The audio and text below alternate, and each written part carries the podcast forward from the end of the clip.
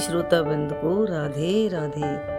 आज मैं सातवें ज्योतिर्लिंग त्र्यंबकेश्वर के विषय में आपको बताऊँगी। गौतम नाम से विख्यात एक श्रेष्ठ ऋषि रहते थे, जिनकी धार्मिक पत्नी का नाम अहिल्या था। दक्षिण दिशा में ब्रह्मगिरी है, वहीं पर उन्होंने दस हज़ार वर्ष तक तपस्या की। एक समय वहाँ सौ वर्षों तक सूखा पड़ गया। भूतल पर कहीं भी एक पत्ता भी गीला नहीं दिखता था। अतः सभी मुनि, ऋषि, मनुष्य, पशु, पक्षी दसों दिशाओं को चले गए थे। तब गौतम ऋषि ने छह महीने तक तप करके वरुण देवता को प्रसन्न किया। वरुण ने कहा, देवताओं की इच्छा के विरुद्ध वृष्टि न करके मैं तुम्हें सदा अक्षय रहने वाला जल देता हूँ। तुम गड्ढा तैयार करो।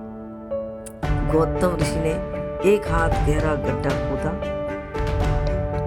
वरुण ने उसे दिव्य जल से भर दिया और गौतम ऋषि से कहा महामुनि कभी क्षीण न होने वाला यह जल तुम्हारे लिए तीर्थ रूप होगा और पृथ्वी पर तुम्हारे ही नाम से इसकी ख्याति होगी। यहाँ दान की होम, तप, श्राद्ध सभी अक्षय होंगे। ऐसा वर देकर वरुण देवता अंतर ध्यान हो गए गौतम ऋषि ने वहाँ धान, जौ भांति भांति के वृक्ष, फल, फूल आदि लगा दिए बहुत से ऋषि, मुनि, पशु, पक्षी जीव आकर रहने लगे। एक दिन जल के ऊपर ही अहल्या से कुछ स्त्रियाँ नाराज़ हो। गई उन्होंने पतियों को उकसाया। वे गौतम जी का अनिष्ट करने के लिए गणेश जी की उपासना करने लगे। गणेश जी ने प्रकट होकर भर मांगने को कहा, तब वे बोले, समस्त ऋषि डांट फटकार कर गौतम ऋषि के आश, गौतम ऋषि को आश्रम से बाहर निकाल दे। गणेश जी ने समझाया, वे न माने। तब गणेश जी एक निर्बल गाय बनकर खेत में घुस गए। गाय को देखकर गौतम ऋषि भगाने लगे। तब वह गाय निर्बल थी, गिर पड़ी और मर गई। सभी लोग गौतम ऋषि को बुरा कहने लगे और सब लोगों ने कहा, तुम पर ब्रह्म हत्या लग गई है। तुम परिवार सहित यहाँ से अन्यत्र चले जाओ। ऐसा कहकर वे पत्थरों से मारने लगे और गौतम और अहिल्या को सताने लगे। तब गौतम बोले, मैं तुरंत जा रहा हूँ। और एक कोस दूर जाकर आश्रम बनाया।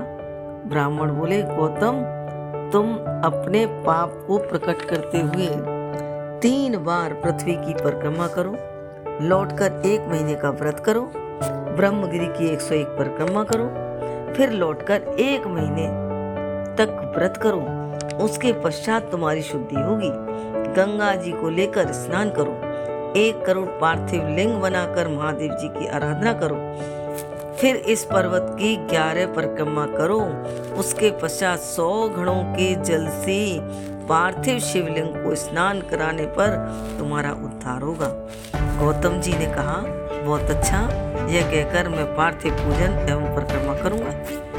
गौतम ऋषि व अहिल्या ने सब कुछ किया। आराधना करने पर शिव प्रकट हुए। महामुनि, तुम वर मांगो दोनों हाथ जोड़कर खड़े हो गए और बोले, देव मुझे निष्पाप कर दो। महादेव जी बोले, तुम सदा निष्पाप हो। इन दुष्टों ने तुम्हारे साथ छल किया है। वे ही पापी, दुराचारी और हत्यारे हैं। उनका कभी उद्धार नहीं हो सकता। गौतम जी ने कहा, इन दुराचारियों की वजह से ही मेरा महान कार्य सिद्ध हुआ है। महेश्वर बड़े प्रसन्न हुए और बोले, तुम वर मांगो। गौतम ऋषि ने कहा, आप प्रसन्न हैं तो मुझे गंगा प्रदान कीजिए। यूँ कहकर देवेश्वर के चरणाबिंद पकड़ लिए। तब शिव जी ने गंगा जी की जल परम सुंदरी स्त्री का रूप धारण करके खड़ी हो गई। मुनिवर गौतम ने उन्हें नमस्कार किया। गौतम बोले, गंगे, तुम धन्य हो। मुझ गौतम को पवित्र करो। शिव जी ने गंगा जी से कहा तो मुनि को पवित्र करो, वह कलयुग तक यहीं रहो। गंगा बोली, महेश्वर, मेरा महात्म सब नदियों से अधिक हो।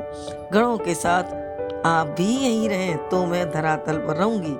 शिव जी बोले मैं तुमसे अलग नहीं हूँ। मैं भी यही रहूँगा। तब गौतम ऋषि ने जय जयकार करते हुए गंगा तथा शिव का पूजन किया। तब शिव और गंगा वहीं स्थित हो गए। वहाँ की गंगा गोदावरी या गौतमी के नाम से विख्यात है। उसी दिन से शिव ज्योतिर्लिंग त्रम्ब त्रम्ब कहलाया। जो भी त्रम्बकेश्वर का दर्शन, पूजन, स्तवन करता है, वे पापों से मुक्त हो जाता है और परलोक में उत्तम मोक्ष को प्राप्त करता है।